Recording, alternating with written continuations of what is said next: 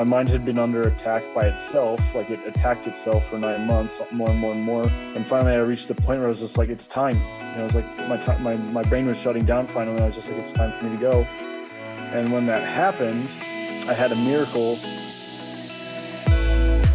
This is TBI, Talking Brain Injury, with Brain Injury Alliance Colorado, sharing stories from TBI survivors and their supporters from all across the state. My name's Phil Lindeman. I'm a mentor with BIAC since 2019 and four time recipient of brain injuries I don't even remember, plus all the ones I kind of maybe do remember. Today I talk shop with Adam Campbell, a recently published poet and aspiring novelist living in the Denver metro area. It still has the same function it did when I was five years old or nine or whenever I started, you know? It's all about being healthy, you know? And I, I'm not saying I'm healthy or the healthiest, but it's like I'm able to function because I can write. Writing has been a part of Adam's life for as long as he can remember. So is brain trauma. He's been using one to combat and cope with the other. And in his darkest moment, a miracle came in the form of divine inspiration. I believe in God. I, I believe He's my Father in heaven, and He sent someone to me to to save my life. And I wrote a book about her, and it's called Walking with My Angel. Adam takes a few minutes away from his latest project, a fantasy novel, to share more about his writing process and read us a few selections from his book of poetry. Stick around to the end. Welcome back, everybody. It's Phil with the BIAC podcast, TBI Talking Brain Injury from Brain Injury Alliance, Colorado. And today I'm joined by Adam down on the front range. Adam from uh, Littleton, Lakewood, right? Yes, sir. All right.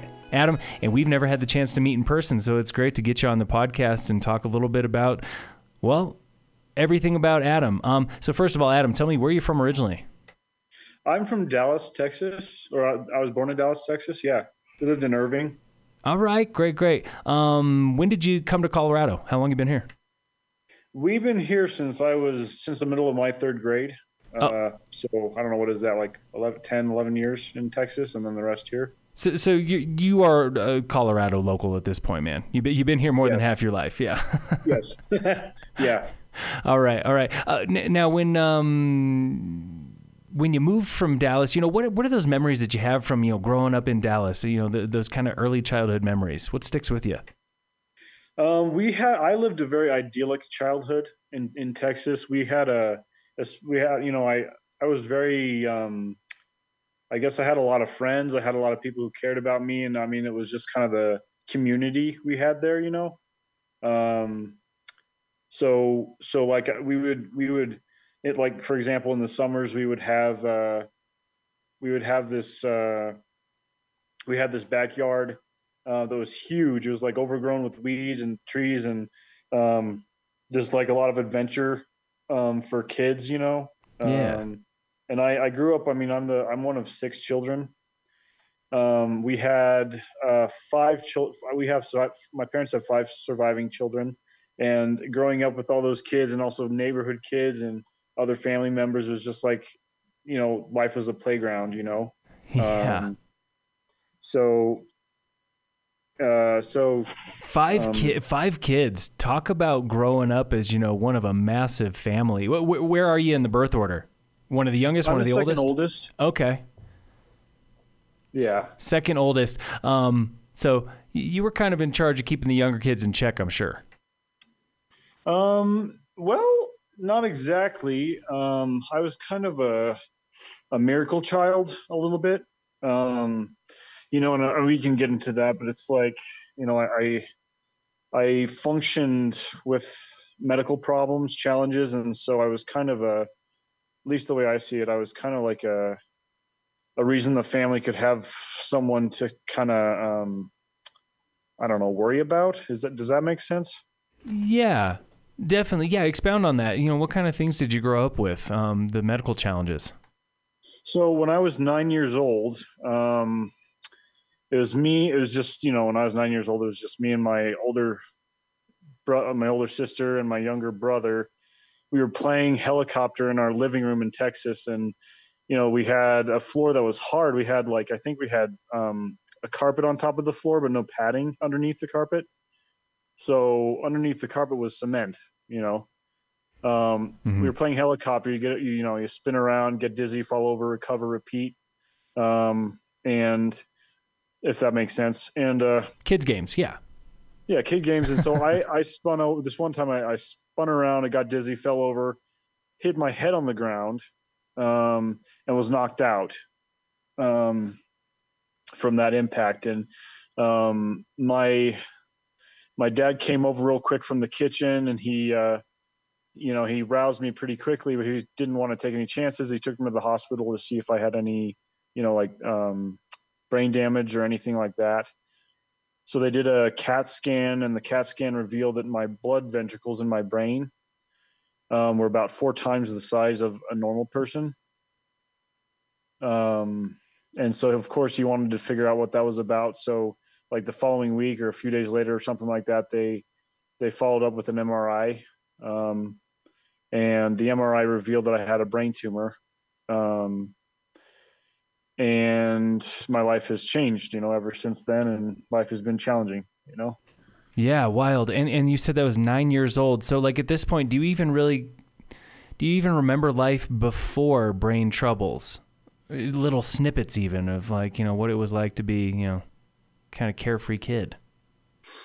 I don't remember much before I was nine, and I don't remember a whole lot after that either. I mean, I have snippets, of course, you know, um, but I think, you know, I think my brain is hardwired or something for like traumatic events. Like I remember traumatic events pretty, pretty well. Like for example, my before I was nine, like one of the major events that I still remember before I was nine, I was five years old at the time, and um, my my younger brother, who was a baby, he was three months old. His name was Joseph, and he he passed away as an infant.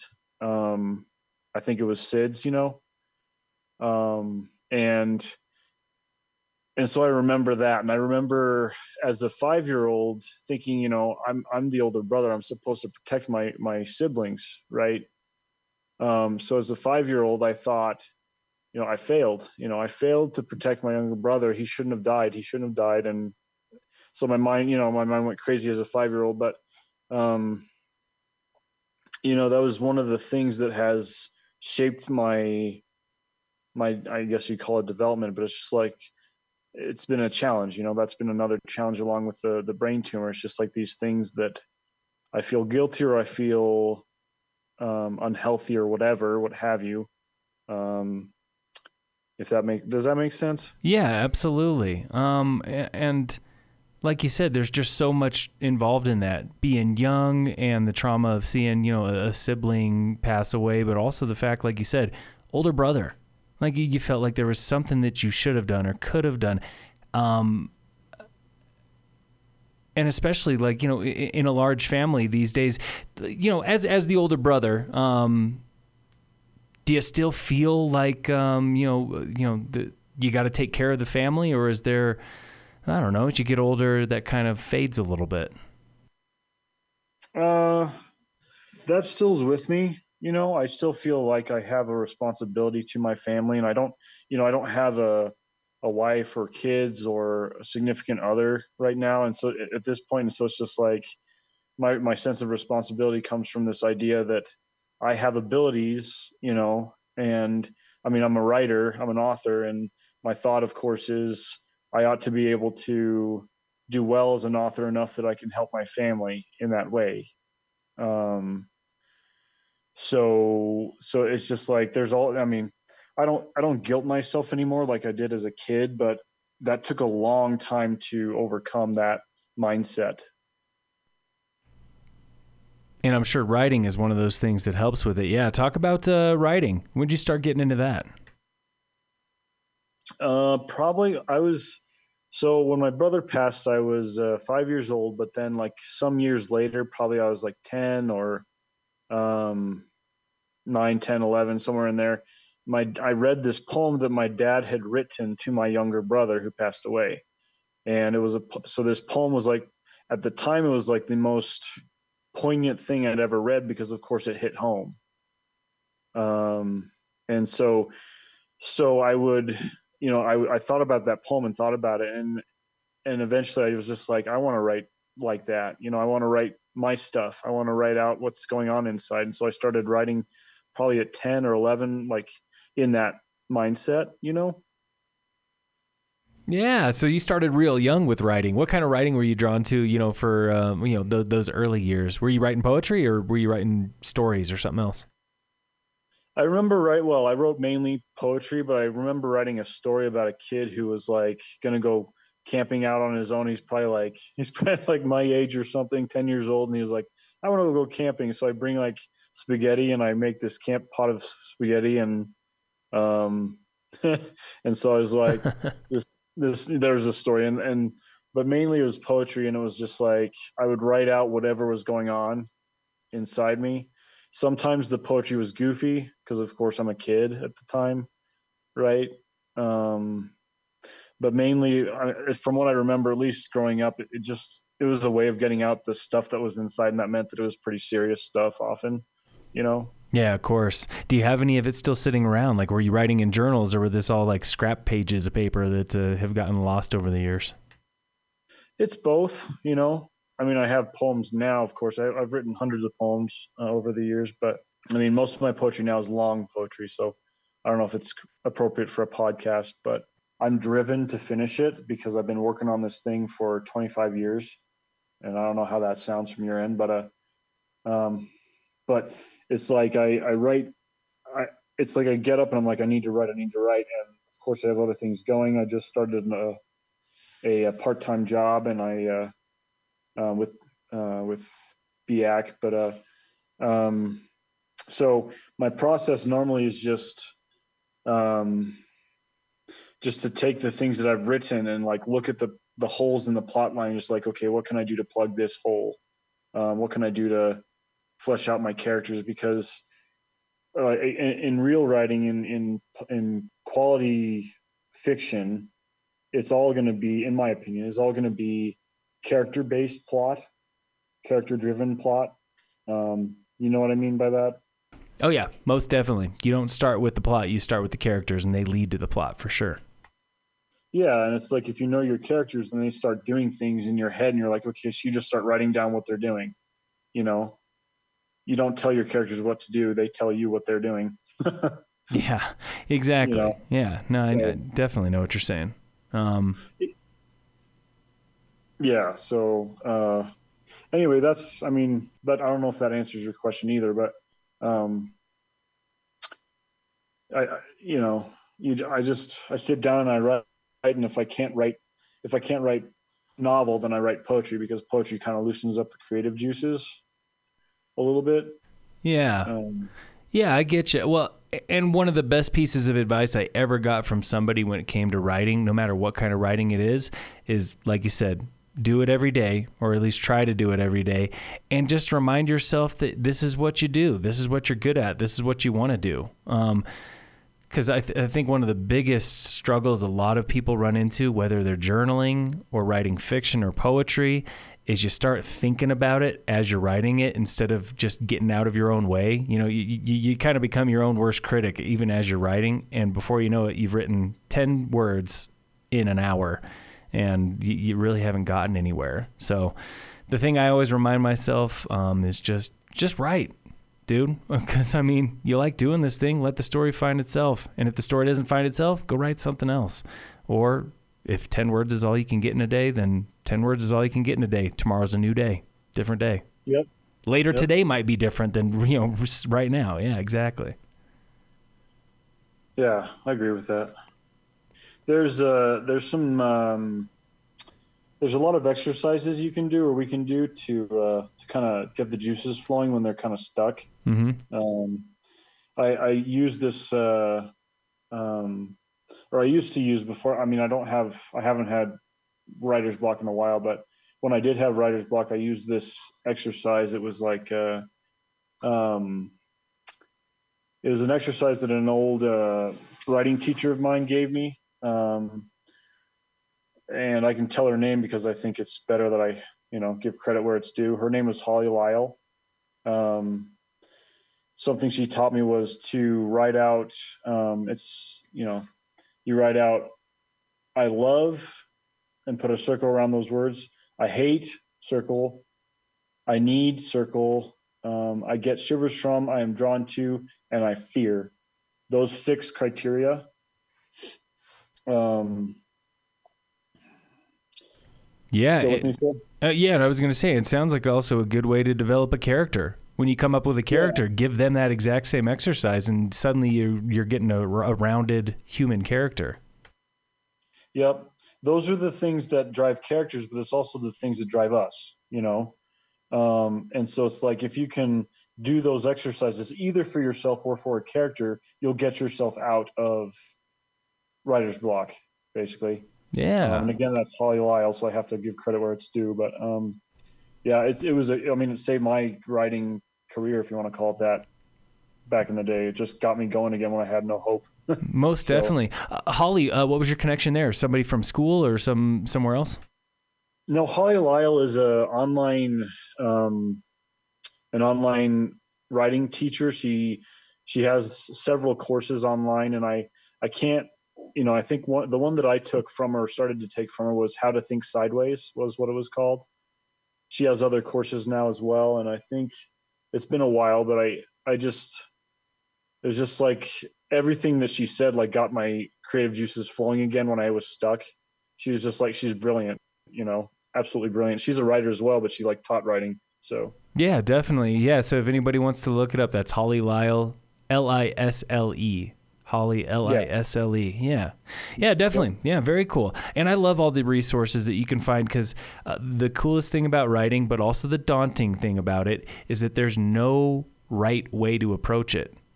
Uh, there's no right or wrong way to do it. I mean, there's there's things that work for some people, things that work for other people. But um, back when I was a budding writer, um, I went to college. You know, one of my degrees actually in college was creative writing, and one of my creative writing professors said that there are no rules to fiction. Um, and she liked saying that, even though there are technically rules for fiction. You know, like you have to have um, character, plot, point of view, all this sort of stuff she liked saying that so that people didn't get stuck saying, "Well, there's only one way to do fiction, and that's the way that I got to follow." Um, you know, it's it's kind of you find what works for you. You find the characters that work for you, and then you go from there. Yeah, and then you find people like Holly that are you know professionals at this thing, and take some of their advice and and you know use what they have for you that works. Mm-hmm. Amen. yeah. I feel you. Well, man, uh, best of luck definitely as you are co- continuing on with that novel. I mean, I know I write short stories because the idea of a novel is daunting. It's like looking at Everest and thinking, nope. like, what the heck? yep. Yeah. Yeah.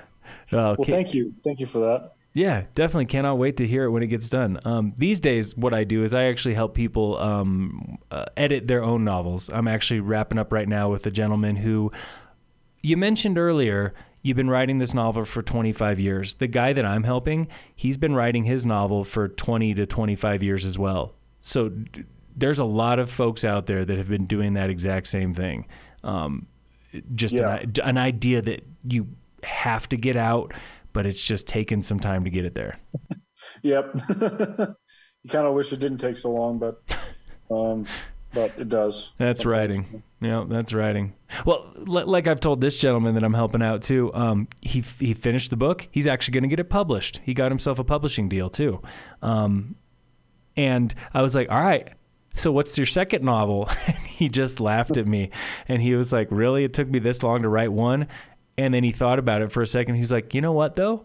I do have an idea for another one. So I think he might even write a second novel. He thought this was going to be one and done, the only thing he needed to write. But now he's like, he's like, well, I did it once. I could do it again, right? Yeah. I like that. I like that mindset. right? Yeah. The the first one's the tough one. Get it out of the way. Um, but but uh, I wanted to bring it back real quick to you know brain injury and where you are these days, and um, and recovery.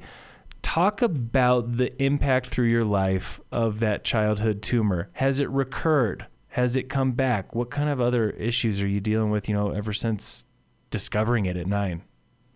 So I, it did come back when I was a sophomore in high school. Um, it, it was a recurrence, and it was, of course, I, I, started to have migraines like the year or so previous to us fi- re- finding the recurrence. Um, so, so when the tumor came back, it was like I just started having migraines, and they were blinding migraines. I couldn't see anything. I was just blinded. So I just sit on the couch or lay on the couch until it was over. Um, before the the tumor came back, though, I'd had I'd had a, a brain surgery, of course, at nine years old. I had a double vision eye surgery to correct double vision. I still I still see double today. Um, I had um, I had to take I, I, had to take shots as a kid every day and once a month as well for for growth reasons. Like I the growth plates, as I understand, the growth plates in my my growth plates didn't function, didn't move, didn't change or anything when I started to hit puberty. Um, did that make does that make sense? Um, yeah, like you said, so, you, you dealt with a lot of health issues. Yeah, so like after all this stuff, like by the time the the tumor came back again, um, I just I'd been through some things, you know, and I was just like, I, I was just like, kind of fed up, you know. Um, I was fed up with the struggle. I was fed up with having a brain tumor. I was just like, you know what? I don't care anymore. Of course, that was a long time developing. It was like from sophomore year to to senior year of high school. I just things started to deteriorate in my in my outlook on life. You know, um, so senior year, senior year came around. We had the the brain the second brain surgery scheduled. I went to, I went into that brain surgery not caring what happened. And I was just like, whatever happens, happens, and I don't, I don't care anymore, um, which is not the right mindset to have.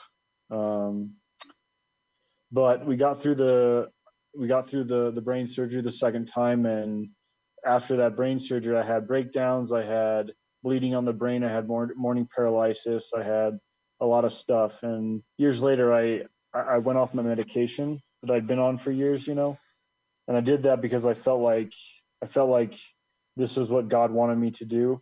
And of course, there's probably going to be a lot of people that say, well, that's not what God wanted you to do. Well, I knew it was, and I know why it was now.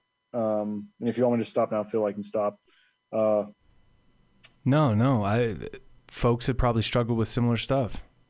Okay, so so I went off my medication, and I over nine months period, I my brain broke down and my mind broke down, and I just I stopped being able to function after a while, and it just happened over time. And at the end of those nine months, I was looking at a very harsh reality. My mind had been under attack by itself, like it attacked itself for nine months, more and more and more. And finally, I reached the point where I was just like, "It's time." You know, I was like, my time, my my brain was shutting down finally. I was just like, "It's time for me to go." And when that happened, I had a miracle occur and you know my i in my in my belief system you know i i believe in god i i believe he's my father in heaven and um and he he sent someone to me to to save my life and i wrote a book about her and it's called walking with my angel and it's on amazon but anyway it's just like i i recount in that book the emotions and the feelings and the thoughts i have for the person that saved me and she's she's in heaven, you know. And I, I mean, it's just it's been a long journey, in other words, and it's like I know that you know anybody who deals with this kind of health challenge or any kind of health challenge has the ability to to rise above but i i don't think that at least for me it was possible without help. Um you know what i'm saying? Absolutely. So so I, I just you know I don't want to you know I I never want to push my belief system or whatever on anybody else, but it's just like this is where I'm coming from, and it's like um I'm I'm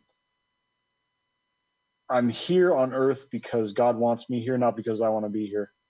that sounds I don't know how that sounds, but uh um you know, I just know that we all have people, other people whose lives we can touch and and I, I just know that you know we're here to help each other and i guess that's the that's the main takeaway for me from all my stuff you know my brain tumors and all the stuff that's happened because of them and having breakdowns and yada yada. It's just i'm here to help people and so is everybody else so. No i love that adam. Um, i think it's something that I've heard a lot of folks that I've had on this podcast and other people that I've just met through life that, um, especially people that have recovered from or survived traumatic injury. And I'm thinking of especially friends of mine that have been through car accidents. A lot of them wonder why? Why did I do this? Why did I deal with this? I have spent years recovering and I'm still here and it still hurts. And it's still not easy. Why? And and the folks that are starting to, you know, turn that corner, turn the page, I guess if you will, are the ones who realize, you know, I, of course I survived because I'm here for something larger than, you know, the, the, the pain that I felt at the moment or what I was dealing with at the moment. Um, that there's there's more to it than that deepest, darkest point of my life. Right. I agree. I absolutely agree. Yeah. Remind me, how old are you, Adam? I'm 40 years old. 40 years old. Great. And so you have been living again with uh, the the impact of this tumor since 9 for yep. the majority of your life and at in high school was right about when you felt like you know things were getting to their worst, to their darkest. No, no, no. Forgive me for interrupting. I found out about my angel years later. Uh, it was when I was twenty, like 27, 28. Okay, I think it was in 2010. So it was February of 2010 when I found out about my angel when she came and saved my life. So it's been just an incredibly long process for you. Life has been long. In 40 years, you've lived several lifetimes, it feels like. Yeah. Amen. and so I had to look it up on uh, Amazon. And like I said, it's, it's available right now on Amazon. Walking with My Angel, it's on paperback. In your author page, you let people know exactly what you've been through in life. How long did it take you to get to that point where you could tell, you know, share your personal story with folks um, that this is what I've been through, this is what led me here? This book was published. I mean, I mean, obviously, it's not just about this book, but this book was published in just like last year. For two years prior to that, I was writing poetry to my angel, to and from my angel, I should say. There's lots of folks out there that I've talked to through BIAC and also just, you know, through other uh, injury support groups that you know writing is like the catalyst. Writing is one of those things that's just like you said it's a great way of um, getting thoughts on page or tackling difficult situations or even you know feelings emotions that come up from difficult situations. It's just it's therapy. Yeah it is therapy. Like it draws out the stuff that's inside and it's like does it in a way that most things can't you know it's the truth, and and sometimes that's why I also understand why you know a lot of folks they don't want to share what they've written. Like I used to do a BIAC writers group, and it was all about fiction. And you know, like the whole idea of the writers group was to you know help people kind of like um, you know take their thoughts or maybe their uh, ramblings, their stories that they had, and form them into something that you know is a little bit more professional sounding or something that you know maybe they would want to share eventually. And a lot of folks they still didn't want to share it, and I understand that because you know sometimes you don't you don't need to share that sort of thing. It's for you. It's it's the the simple act of putting it down on paper that that makes it important. Well, I agree. You know, um, but I also recognize sometimes there's people out there who would benefit from hearing what you've written, hmm. um, or whatever, or whoever's written it. It's just that's a hard line to cross, if you want to call it that, because you're just like, this is my sacred stuff, like you're saying, right? So, um, so it can just be hard to to let it out. But I think for some people, they need to hear what you've written or what we've written because it's like it's like their healing balm, you know. Yeah, I like that word, the sacred stuff, um, because it is because it can be, and and I mean, I personally think the best writing in the world, uh, it, it's sacred text style, and I'm not talking about the Bible or the Quran or anything like that. No, I'm talking about you know like the best stories out there in the world, the ones that stick with you, and just like you know, that that that form you know that special bond. Um, they really can be that way. When it comes to reading though you know are, are, you a big reader too? Or do you does the writing tend to be separate from you know like uh, whatever it is you're reading? You got favorite authors? Um i used to be a big reader. Um and i guess that's like where my uh where my stuff where my inspiration comes from. Like i used to be a big fan of edgar allan poe's the raven you know Mm-hmm. Um, and I read a lot of Mercedes Lackey. I also read like West, like I'm a I'm a fantasy writer, poetry writer, but I read a lot of westerns with uh, Louis L'Amour. Oh yeah, back in the day.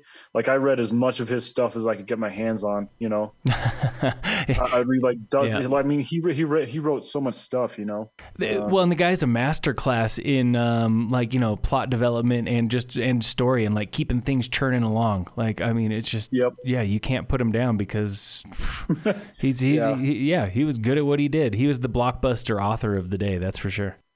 Yeah and I, I mean, me, I, I'm mainly focused on writing my novel right now. Um, and the the hope is that it's going to be ready by the end of the year, but I don't know. I can't promise that, you know.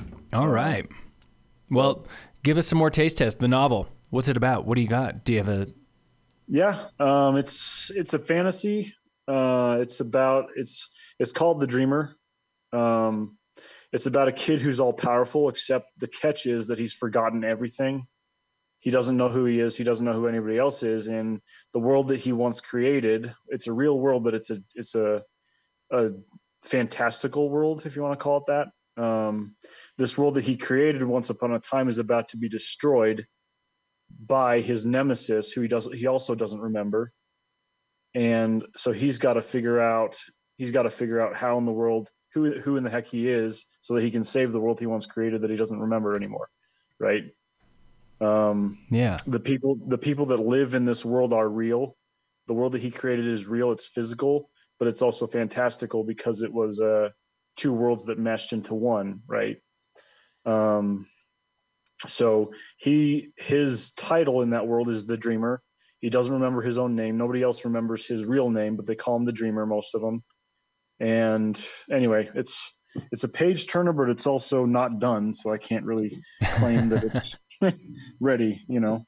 Yeah, I got you. But hey, man, that's a good hook. I like the uh, the sales pitch, the elevator pitch on that one. And as somebody who I enjoy reading fantasy, I like the angle and also the angle that it seems as though you're pulling a little bit from personal experience. Talk about the dreamer and like, well, the big hook there, the fact he can't remember anything. How does that mesh up, you know, with your own experience with memory? Are you trying to work through some things at the same time that you're coming up with this protagonist?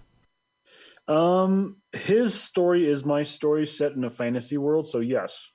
Uh, his um, his memory issues. I mean, obviously, it's a lot more severe in his case than mine. I remember things. It's just I, I remember different sorts of things, you know. Um, but his uh, his his main. Str- I mean, his for, the, the reason he forgets things is because he he doesn't he hurts you know he hurts intensely. And when he hurts bad enough his his his brain in order to survive just shuts down memory. It's like it's too much for him to handle or his brain to handle. So he just shuts down what he remembers until he doesn't remember anything if he gets hurt bad enough right? Yeah. So so his nemesis is aware. I don't know how much of my novel to give away in this, but his his nem- his nemesis is aware of this weakness he has, if you want to call it that, and she uses that against him. Um, so yeah. So yes, I don't know. Does that answer your question? Yeah, definitely. Well, and I also get what you're saying too that you don't want to give too much of the of this up because you never know who's listening. If anybody's listening right now and you want to uh, steal the idea, stop right now. We already know who you are. well, you because again, I, you know, I've also been a big writer through the ages, and it reminds me like um, oh, I used to use some online writer workshops, um, and I knew some people that hated using those because they were like, well, I don't know these people. I can't meet them face to face. How do I know they're not going to steal my idea? Um, and and I kind of get that. I don't know. I guess I tend to be a little too trusting of people, or to be honest, that's why I always date stamp all my stuff before it goes out anywhere so that, you know, if I'm coming across something and it sounds real familiar to what I did, hey, at least I can say, hey, I did that exact same thing a year ago check it out. Yeah. Yeah. So it's it, it is a funky world when you're writing, right? Because like you got to protect your ideas, but you also want people to like, well, you got to get feedback. It's hard to write in a vacuum. I think is the toughest thing. It can yeah, be hard to write. True. Yeah. It, or it can it can be hard to get the best writing through from a vacuum. It can be easy mm-hmm. to come up with ideas, but I found it's really hard to get the best product period if you're just, you know, totally solo and your own editor and the only editor on something. Yeah, and I think from a pers- from a professional standpoint, if you have like legit uh, editors or legit what have you working with you, they're gonna be they're gonna be eager to protect your work as much as you are. Um, because if they don't, I think there's a liability on their end, a, legal li- liability. Mm-hmm. Um, but you know, anyway, it's just I think I think it's important to just I mean look out for yourself, like you're saying. Um, that's important. How long did it take you to get to the point that you could share your story, that you could let people know this is what I've been through, this is the tough, dark, harrowing things that I've, well, th- that were going through my mind, what the, you know that I was dealing with. Uh, well, subtract five years, five years from forty. you know, what I mean, because it's all, it's all, it's all like it all builds up, right? Um, Mm-hmm. so thirty-five years. um, Okay. Since my, my brother passed, and um, I mean, it's all it's all related, right? Like we all have stuff in our psyche, and stuff builds up over time. It's just like after a while, you got to let it out. You got to implode. So, um, just kind of how, just kind of how you deal with it, right? And talk about the how you felt after you well made that revelation because I think that's a revelation that's tough to come to sometimes is that you you, have to do this or you will implode. Like to talk about that feeling of release when you got these poems put to a paper, put in a book. Um, it was a feeling of release. You're right about that, and it's like there's all this pressure inside, not just my body, but my my spirit, my and also my head, because a lot of my a lot of my pain that I that I feel, all it like the like a big part of it go, happens in my head, right? Um, just because of the way the tumors kind of done things to my life, right? So, so um, you know, it's really about it's really about just you know I reached the point where I was just like, you know, I got to get this out, you know, and when that happened, it was like it's like the pressure started slowly as I wrote these things down. It started to be siphoned off, you know. Yeah. And I think uh, Um, maybe it's going a little too far to say that, you know, the fact that your dad wrote poetry way back when and that you started falling in love with it, you know, even as a kid, um, kind of like this this latent gift almost, this this this thing that could help you has been with you your whole life. It just took a long time to get there. Yeah, I would I would agree with that. Yeah. Um and like you said, you still write poetry these days. Oh yeah, for sure. Um, is it still you know that therapeutic sort of you know uh, you know poetry that's meant to help keep this release valve open? Absolutely. Yeah, absolutely. It's definitely a I mean it's still it, it still has the same function it did when I was 5 years old or 9 or whenever I started, you know. Um it's all about being healthy, you know, and I I'm not saying I'm healthy or the healthiest, but it's like I'm able to function because I can write, you know. Um I recently read um, who was it that I was reading? I was reading a biography from um, oh the name will come to me soon. So so one of my uh, downsides with brain injury is my memory, my recall is pretty bad. You know I, I've got fuzzy memories, you know instances that happened, but my proper noun recall and my uh, recall of um, you know specifics in the moment is difficult. But it's going to come to me soon, I swear. Um, anyway, Yeah. I was I, I was recently reading you know uh, some essays and some uh, kind of autobiographical stuff from um, a great sci-fi author, and um, he was saying pretty much what you were saying too that he has been writing since he was very young, and one of those things like literally he felt like he could not function in this world without writing that that Yep. write, writing was what he had to do to be able to function. And you think, oh my God, this is a popular author that's been with us for years and years, a classic. Ray Bradbury, that's who it is. Ray Bradbury. Ah, yeah. yeah, you know, a classic author, a guy who has written some of the, you know, the the most well respected sci-fi out there. Um, and he was saying that great. I'm glad that I could, you know, entertain people. But really, what I was doing it for was for me because without it, I could not function in this world. Mm-hmm. Um, mm-hmm. And, and it's one of those incredible things about writing. I think it's one of the incredible things about a lot of passions. When people are very passionate and very committed to what they do, when they have the discipline to follow through on it, um, it, it, does become one of those things that's just as important as breathing or food. Yep. Yeah, you know. It, yes, absolutely.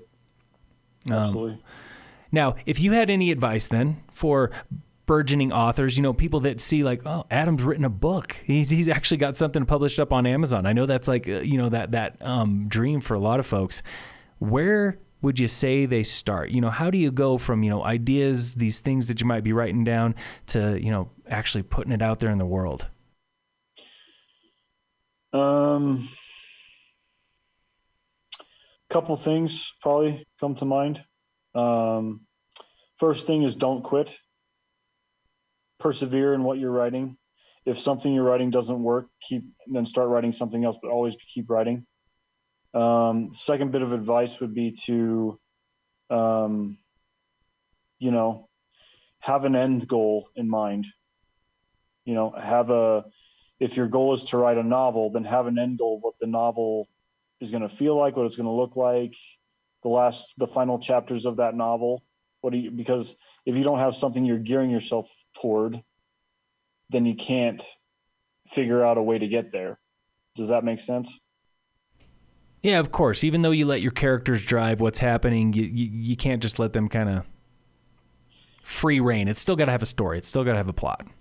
Yeah, it, there, there's a balance there, I think, and uh, so I mean, you so you have your drive, you have your reason, your, and that's the core. That's the underlying motivation is what is your motivation to write it?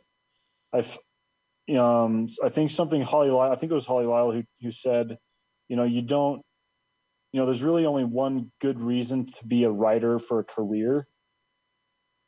There's really only one good reason. It's not for the money that you could possibly get. It's not for the you know the adulation from others. It's not that. The the the biggest reason to be a writer as a career is because you love to write you know?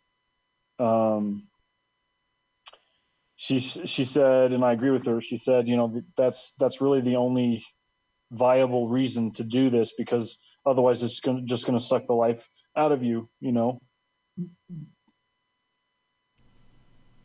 Yeah Absolutely. Um, like Ray Bradbury said, he loved to write, so he's going to keep on doing it. Oh, and in the meantime, people happened to love what he was writing, which, well, it's kind of cool when both of those things combine. Yeah, you know, and I mean, the more you write, the better you'll get. And I think, I think if you're meant, if you're a writer really at heart, then you'll keep writing. You know, regardless of how it, you think it sounds. And there's another thing: if you want to, if you want to write for a career, learn how to write at least the first draft of whatever you're writing, learn how to write without judging what you're writing. Yeah, almost like what we were talking about earlier. You you will just be your worst roadblock mm-hmm. if you if, if you keep judging yourself or editing yourself as you're trying to just simply get something on the page. Yep, and I know that because I've done it both ways. so, I think all writers have. That's the truth. Yeah. There is definitely some days where you are your own worst enemy, and then there's other days where you're thinking like, I could do this all day. I could do this for the next week. and okay. it's well, it sounds like right now with your novel, you're kind of in that spot. Are you firing on all cylinders? Feeling pretty good? I am feeling pretty good. It's still a monstrous undertaking because there's gaps to fill and there's threads to complete.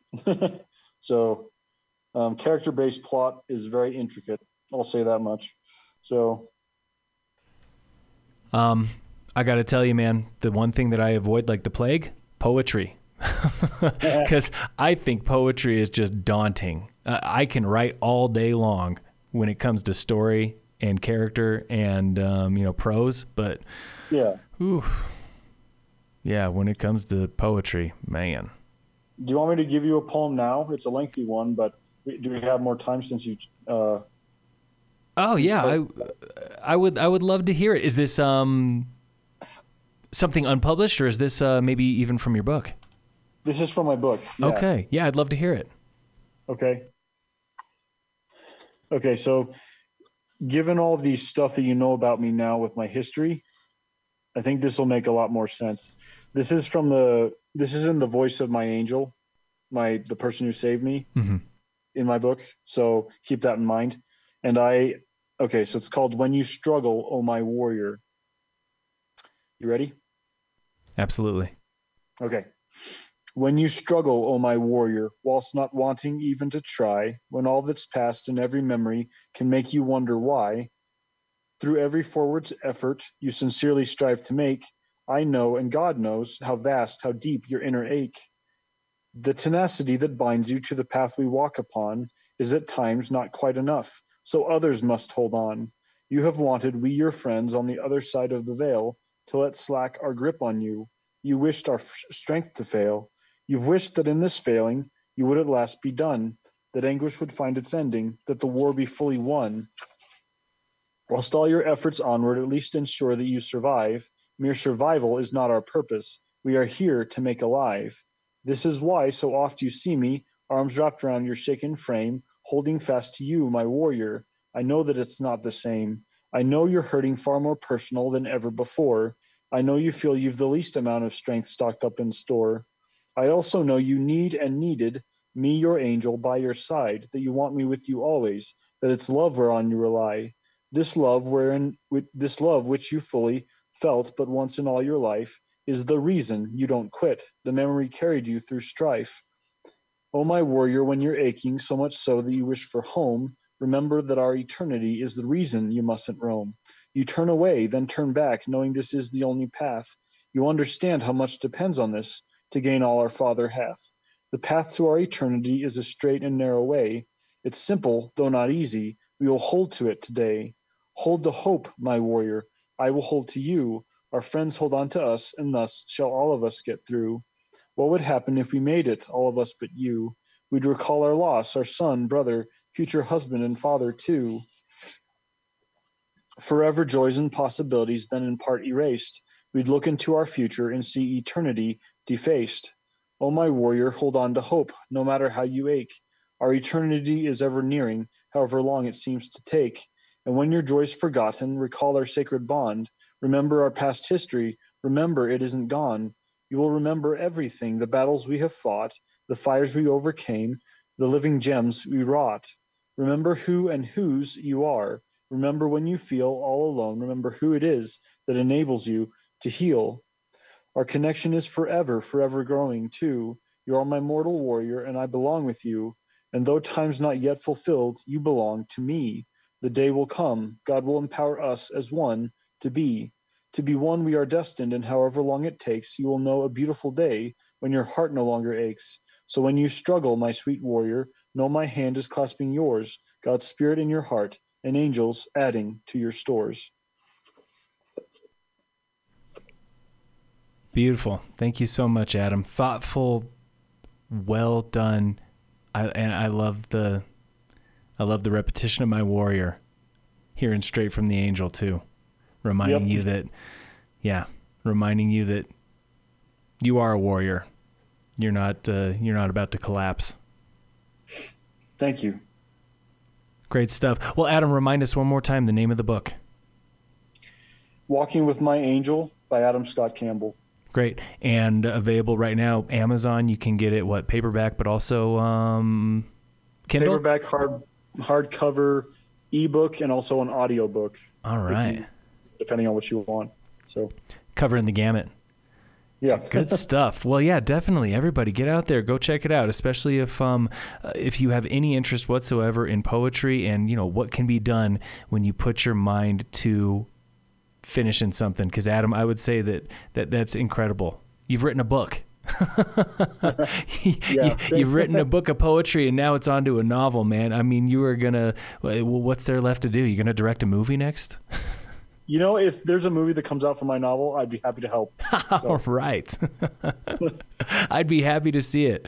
Well, definitely. Yeah. And uh, I can't wait to hear where the dreamer goes. You got to stay in touch and let us know uh, how things are coming. End of the year, like you said, that is a lofty goal, but doable.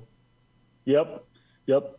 And thank you, Phil, so much for having me on your, your podcast. I appreciate it. Of course, Adam. Thank you for being here on the BIAC podcast, TBI Talking Brain Injury, um, talking to s- folks like Adam all across the state. Um, and Adam, best of luck as you continue on with your journey. Like I said, I cannot wait to hear where you're going to be going with uh, these creative outlets that you found. I mean, just such cool stuff. Thank you, Phil. You're awesome. Of course. Talking to Adam Campbell here on TBI.